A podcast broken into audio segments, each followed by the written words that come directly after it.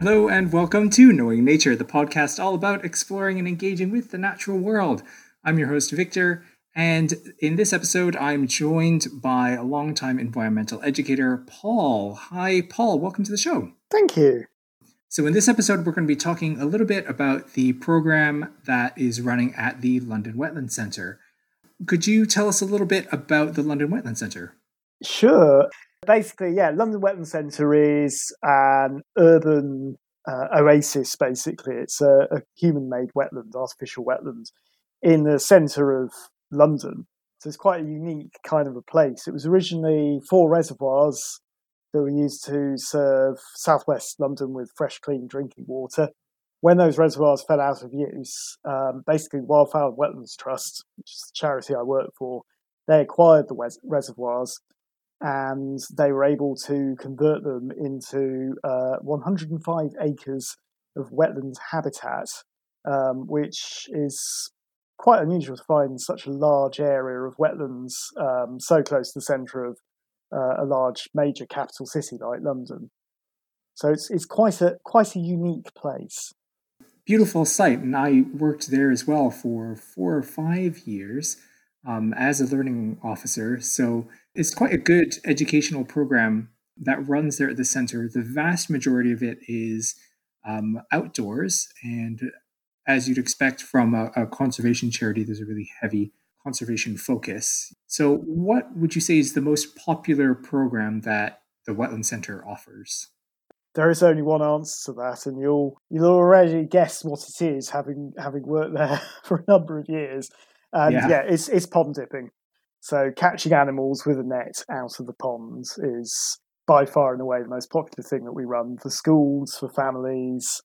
Yeah, pretty much for anyone. Yeah, because you run a version of pond dipping for the general public on weekends and holidays, and then there's a more structured version for schools. Would you be able to talk us through those two programs? Maybe let's start with the public program. If someone comes pond dipping at the Wetland Centre, what can they expect? So with the public programs, the way they usually run is that basically it's kind of turn up and pond dip. So mostly it's families. Occasionally adults come along as well. We have tried to do specific adult pond dipping programs, but they kind of varied in how popular they were, unfortunately. So mostly we just do family programs at weekends and during school holidays. So basically you turn up. We give you a net, we explain to you how it works. We want to try and focus on the sort of health and safety aspects, so making sure the children don't ingest the water because of the danger of disease transmission, but also making sure that they don't do stuff that actually harms the habitat. And then basically it's up to them. They catch stuff, they try and identify it, we help them identify it. There is a chance sometimes to use microscopes. You can have a closer look at things. And then at the end, yeah, generally they leave having caught a few creatures and hopefully having had fun, but also learned about a few of the things that live inside the ponds. I think it's mostly the sort of surprise that there's so much living under the water is probably the biggest take-home point from pond dipping for general public members. There is quite a free-flow session, and it really does depend on what the public, what their questions are and what they want to learn about. The setting that we use, because I think when a lot of people think about pond dipping, they think of like a large natural pond, but I know at the Wetland Centre, they've got raised ponds, and that's where most of the pond dipping happens. Is that right? Yeah, with the general public, because we've got these raised ponds which are made from, I think they're old railway sleepers, or I think they were a Victorian pier or something. But basically, they're three little pools raised up off the ground. They're at the perfect height, so if you're a child, you can reach inside them. If you're using a wheelchair, you can also still reach inside them, which is a really good plus point. And they just use little aquarium nets, basically. So nothing absolutely huge. It's very safe. And it's very sort of controlled, shall we say. So there's very little danger of falling into the ponds, which is probably quite relieving for some of the family visitors who turn up to it. Can you talk to me a little bit more about the equipment that you use? So the public, they just use regular aquarium nets. They don't use, you know, big fancy nets like that. What's the other equipment that you guys use? Basically, it's aquarium nets and then white sample trays, which are filled with water and then just dotted around the pond. Sometimes bring out little sample pots so that they can collect animals and look at them under the microscope. We also have a set of bespoke pond ID guides, so a thing for identifying the animals that they find inside the pond. We did have a little bit of a problem that people liked them so much they started walking off with them because they thought we were giving them away. But we got signs as well on the pond which sort of show you what all the different animals are as well. And I know that at the Wetland Centre, they've gone through quite a few different versions of the pond guide. So they used to use the Field Studies Council, used to have a pond life key, a branching key. There are also any number of pond life ID books. Why did you choose to go with a bespoke guide?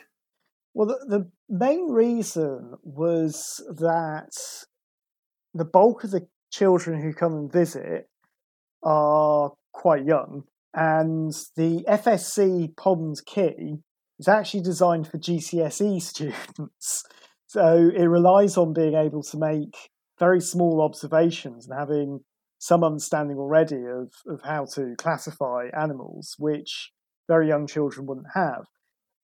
So what we felt was more important was enabling them to identify things by helping them to use the identification skills that they already have, so they can build on those rather than expecting them to know what a jointed limb looks like.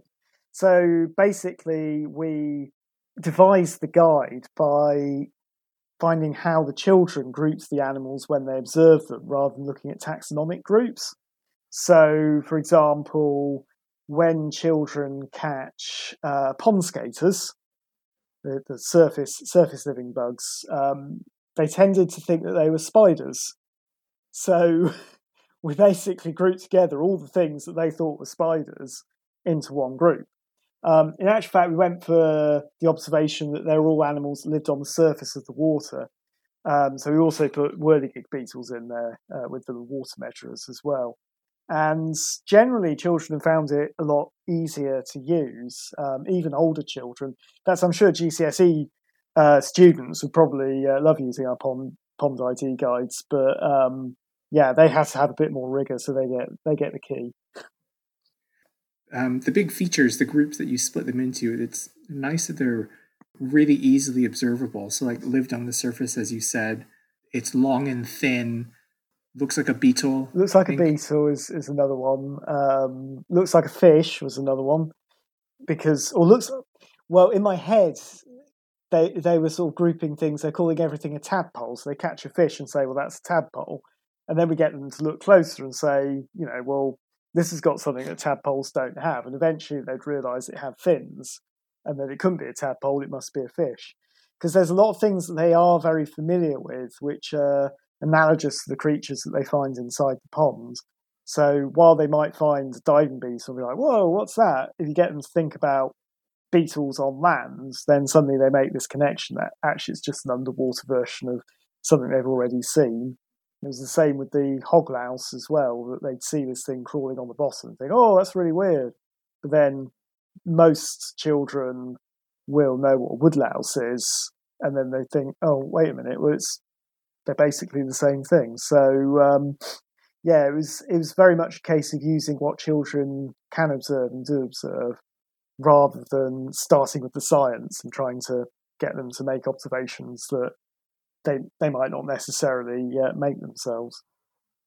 So what about the school's version, the more structured version of the pond dipping? Could you walk us through what one of those sessions looks like?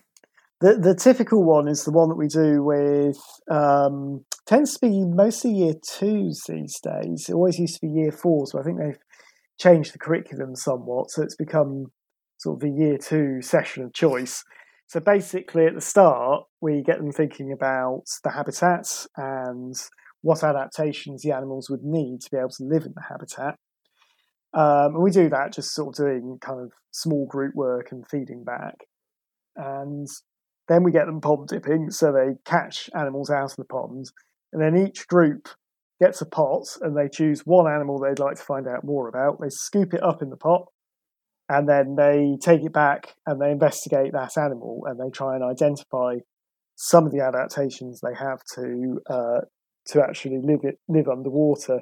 And then at the end, we get the groups to feed back to each other, which can often be the hardest bit, that they'll have made amazing observations and been really good at looking at the creatures and working things out, but they're not so good at actually telling each other stuff, mostly just because they get quite shy. So we use an inquiry-based philosophy. So we're getting them to be at the centre of their investigation and find out the things that they want to find out and lead the investigation, although we're quite prescriptive on that in comparison with a completely sort of free flow, you know, what do you want to find out? Find out. We kind of set the task for them, but essentially they have to find out everything rather than us telling them stuff in a more traditional didactic sense.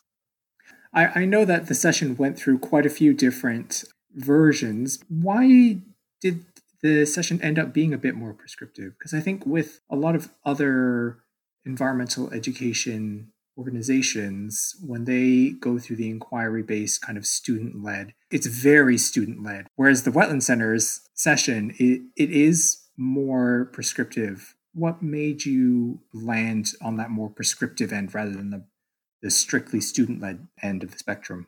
I think there were two reasons. The first is that certainly when we first started working in this way, a lot of children weren't used to having to think for themselves almost. They weren't necessarily being given the opportunity to in the classroom. So rather than teach them this whole new skill, which takes a long time to learn, we were essentially basically scaffolding for them how to get to that point where they can start making their own observations and their own investigations and come up with questions and try and answer them and not have me sort of set a task. The other reason was rather more prosaic, and that is that we only get 1 hour with them. So unfortunately, as a matter of expediency, we have to basically say what we want them to find out to then be able to sort of fulfill the requirements of the session in terms of curriculum, which is why the teachers are booking a visit and coming. We try to give them as much freedom as possible within that, but yeah, with only an hour, it is a bit of a challenge if you try to do something that's maybe a little bit more loose and a little less prescriptive. What are the prescriptive parts of the session, and what are the points at which students get to make choices? I mean, the big point where they get to make a choice is when they choose which animal they'd like to find out more about. Now, one of the difficulties is obviously when you do the plenary and everyone feeds back, there is a danger if you do it like this that all the children will pick the same animal. It gets a bit boring if they're all sort of saying, it's a pond snail and it's got a shell on its back to protect it. You know, there's a limited number of things that they can find out. What usually happens is there'll be one or two animals that a couple of the groups would have picked, and then a couple of the groups might have got something slightly different. I personally don't like to sort of put my interpretation of what's exciting and what's interesting and basically force it on them. But then on the other hand, there is this sort of thing that at the end, as a whole class, they'll get the most out of it if they've got different animals. But then when they take it back and try to find out more about it, we set them questions, but the discussion is very much in the group. We had a problem that we give them prompt sheets because some children find it really hard to sort of look at something and try and work out more about it. Sometimes we've done it without the prompt sheets, and it's almost better because they don't necessarily get the right answer until you talk to them and get them to think about things in a different way. But what they're coming up with is much more their own ideas, because as soon as you give them that sheet, they're just like, oh, I'll just copy down what's on the sheet, because that's often how teaching can happen in the classroom. So in that portion of the session, what's the range of resources that they use? They don't just have the animal in a little container in front of them at that point. No, they got an ID book and they've got whiteboards and pens so they can make notes. They always, without fail, the child who wrote the notes isn't the one who does the reading, and the one who does the reading can't read the notes that the other child's written. But then that's life. They've also got prompt sheets, and they got extra information. Now, some of that stuff we give to them as they're going along, and sometimes I don't give them that stuff if they're making good observations. They don't need that little push because I'd much rather that it all came from them. In that portion of the session, you're circulating around and you kind of gauge which groups need the extra prompting? Yeah, I usually talk to them and find out what they're thinking about. If any of them aren't concentrating, obviously we give them a little bit of impetus to maybe concentrate on what they're supposed to be doing. We might also ask them questions if they're kind of going off on a complete tangent. But essentially, we're trying to get them to find out stuff for themselves at that point. So I'm more sort of just listening to what they're doing and preparing for the next bit, because with the hour session time, it's quite sort of, you have to really be on it with the timing to get through it all. And are you guys at the ponds at this point? Where do you do this this section? We've got a couple of kind of classroom areas. So one of them is a roundhouse, which is made from wattle and daub. The other area, which I tend to prefer, is we have an outdoor canopy space, which has a television and a camera attached to it, so we can put things up onto a television screen for the whole class to see, and it's got benches. And because it's outside, you still feel like you're getting that outside element.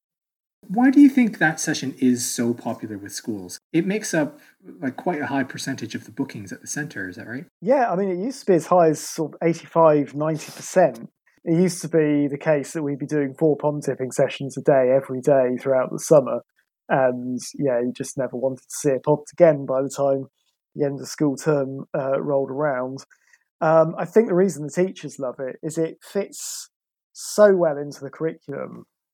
With habitats and adaptations, I mean, it's just perfect because you're catching creatures that have these obvious adaptations to a particular habitat, and it just brings it to life so perfectly for the children. I think the other thing they love about it is it has that very definite practical aspect to it. If you get a net, you stick it in the pond, you find things for yourself, and children just absolutely love it. It's absolutely brilliant. It is just the best experience when you're a child. You get that the using equipment, and there's a creature there, and there's water. It's all the highlights. All the best stuff. So what would you say is your favourite session to run at the Wetland Centre? Your feet, schools, families, anything? So my favourite thing, and I'm gutted that I haven't been doing it this year, with the pandemic, we do night safaris. So we get a group of children, I think it's 20 children is our capacity usually, and it's for families, so they all come to the centre in the evening after we've closed, and we take them around the centre at night. And there's a variety of activities we do. So we do a den building session on it, and kids love den building. A lot of the children who come for these night safaris are often, they already know how to build a den, so they kind of know that bit's easy. But then after they've done the den building, we take them on a bat walk, and I think for me it is one of the most magical experiences. And seeing the looks on the children's faces, because they kind of go through this journey. Some of them will be scared of bats, and the parents have decided to force them to come along, either to confront their fears or because the parents like bats and are interested in wildlife as well, which is one of the hallmarks of a great family activity, actually. The parents are also having a great time, or the accompanying adults as well. It's not just parents. It can be a whole range of different people bringing the children. they're kind of learning together, and really that is the essence of family learning, rather than it's just about the kids, which some family activities can be. They start off, and we give them the bat detectors, we explain to them how they work, and they start off and they're just sort of waving them around, pointing them at the floor. They don't usually find anything to begin with, although some years we've literally just found bats as soon as we stepped outside the building. But then they start hearing the bats on the bat detector, and you know the silence sort of falls down at that point. It's like, wow, we actually found a bat! I can't believe it. I mean, I think some children don't even realise that you get bats in this country. And then, with a little bit of practice, we can show them how to spot the bats as well. And it's just the experience of walking around the centre in the dark, because it's not something that you would normally get to experience, because we're open during daylight hours. So it's just completely different to what they're used to. And there's all sorts of unexpected things you can come across. I mean, I usually on a clear night will stop when we get to, there's a sort of big bit of decking which looks out over a couple of our water bodies, and it's got quite a big sky, so I'll stop and I'll show the children the stars and the planets, because my other great passion is astronomy, and just pointing to a bright patch of light in the sky, or a bright point of light in the sky, and saying, so that over there is Jupiter, and the children just like, wow, how do you know that? I just don't know how to answer at that point. I mean, the truth is that I've got an app that tells me is one answer, but you know, I know where it is because I've been watching it in the sky for sort of months on end, and it kind of opens the children's minds to just how much is out there. You know, there's these animals flying around that they never knew were there. There's this stuff up in space that, you know, they maybe looked at it but didn't really think about it. And then there's the unexpected things, like we were taking a school group around on a night safari, and we were walking through one of our sort of wooded areas. And as we were walking along, I put my foot down. I was treading quite carefully, thankfully, and I felt a ball underneath my foot. So I took my foot away and looked down, and there was this weird ball on the floor. So I poked with my foot. I was like, what on earth is this ball doing here? Of course, it uncurled. It was a hedgehog. Yes, I was there on that walk. That was quite a moment. Well, yeah, I nearly shot the hedgehog. Yeah. Yeah, it's a wonderful experience, and I'm always trying to find more ways in which we can get more children the opportunity to do it.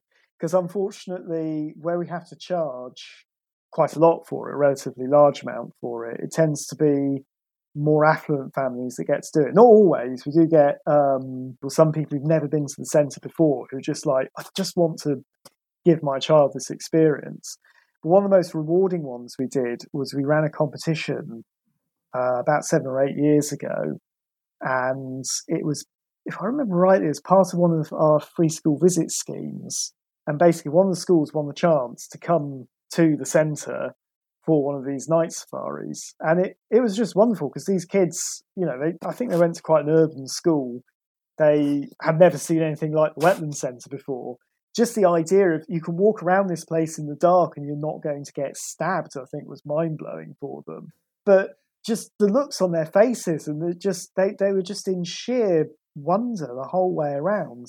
I seem to remember a lot of the girls were wearing bangles, which kept clacking around. So we'd be walking along and you'd hear the bangles on the bat detector. They're like, oh, bat, bat, bat! And I was like, no, that's your jewellery again. I'm really sorry. So we end with a campfire. We toast marshmallows over the campfire. I've spent years trying to find a reliable supply of vegan marshmallows to make sure everybody gets a marshmallow.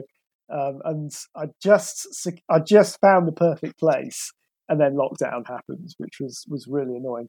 But hopefully we'll still be able to get those vegan marshmallows for when we're able to start them up again.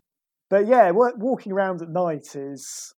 I mean, it's hugely enjoyable. It's something that I do in my own time as well. It sort of sounds a bit weird, but I spend more time in Bushy Park, which is literally just around the corner from us, at night than I do during the day. So yeah, I'm often found lurking in places at night because there's something sort of mysterious and, I don't know, just exploring this unknown world that you're not quite part of, because humans are very much diurnal animals, and there's that frisson of danger, and I don't know, what's around the corner, you never know what you're going to find. Is it going to be a wolf?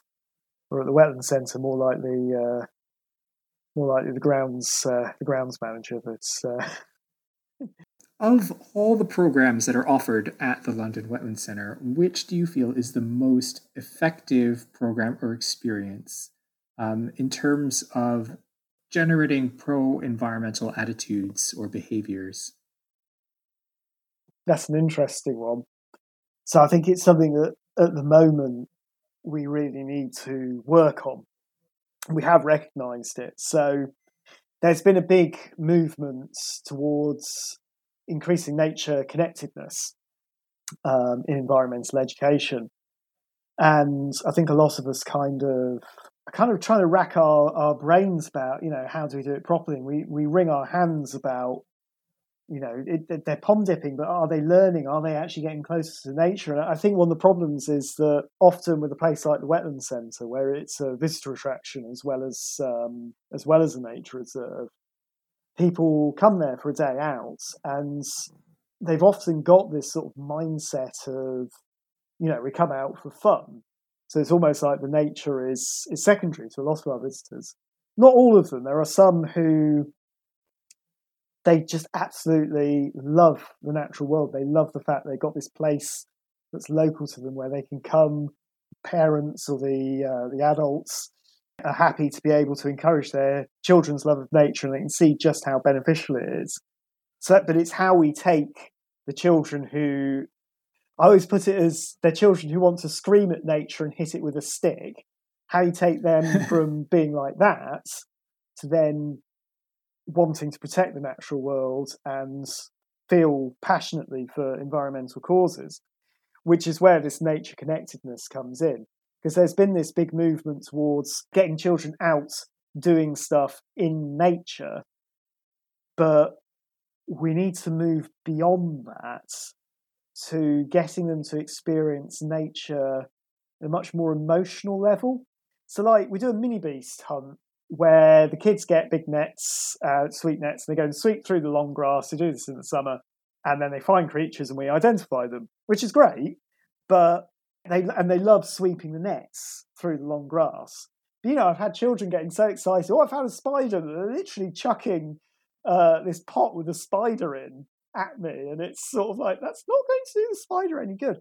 So it's more thinking about how we change our attitude to how we run the activity to get them to think, I'm going to sweep through this net, I'm going to be careful because I don't want to harm this habitat, and then caring for the animals they find. So basically getting them to connect on a more sort of empathic level with the natural world, which is something that after lockdowns and the pandemic, I think is going to be quite a big movement with our programs and with other nature programs, and getting them to notice little things as well, because I think people have become aware of just how important nature is for mental health and physical well-being and all these kinds of things. But there was also this problem when restrictions were eased back in the summer. We had heathlands down in Surrey, very local to us, on fire because people basically went out with these disposable barbecues because they're allowed out for a barbecue, just set these precious nature reserves on fire. And a lot of people were angry, and a lot of people were sort of posting up on Twitter and stuff about, oh, these people are so awful, this is why humans are awful. But we miss the point that if you don't get to think empathically about where they're coming from, you can't actually help them sort of grow and learn and all the stuff like that. So while they weren't thinking about what they were doing, we're also not thinking about where they're coming from.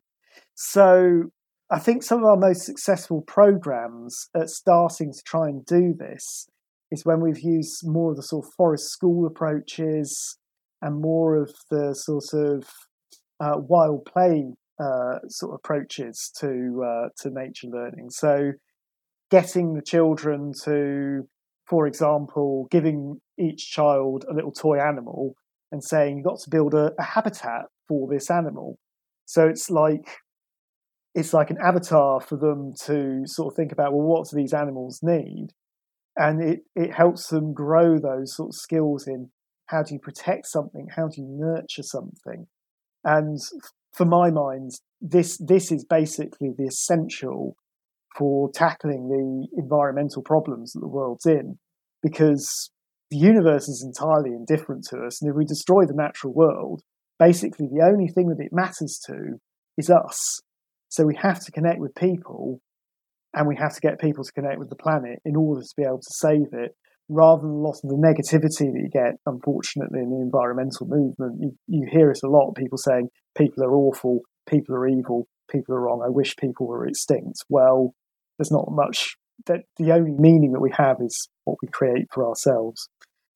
So with these more wild play, forest school style activities, what sets them apart from the other activities that you guys do? I think it's because they're much more free flow, and they're less about sort of nature in terms of categorizing and this very sort of scientific way of looking at the natural world, because that is an important way of looking at it, and we'll always do those sorts of activities. But I think it's because it's much more about exploring and learning and working together in a team as well is often an aspect of these sessions. Because we'll do some of the sort of bushcraft stuff like den building as well. And it gives children an opportunity to kind of push boundaries, to do things that are slightly more risky. And yeah, to kind of express themselves, use their imaginations a little bit more.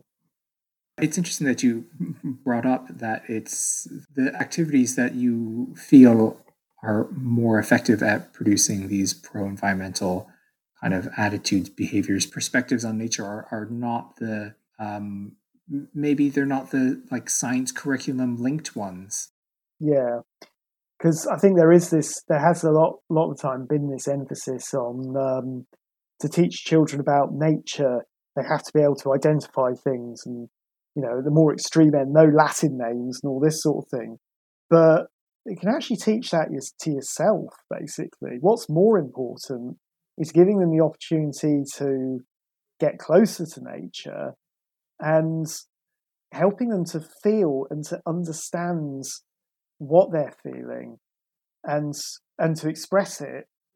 And it's through building those sorts of connections that will then lead children to grow up to want to protect the natural world, to nurture it, whether that's they never go beyond just enjoying being in nature and noticing the colours of the trees. They don't care what sort of tree it is, you know, they just like them and feel a connection to them, or whether they go on to be scientists, to be environmentalists, to be conservationists and that sort of thing.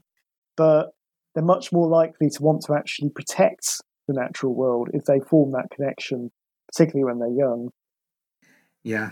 And the London Wetland Centre is such a fabulous place to do it because there is such diversity of habitat, and in it's so close to central London as well is so amazing. Yeah, I mean that was it was basically Peter Scott's great vision, was that all our nature reserves at WWT are out in sort of these beautiful wild spaces.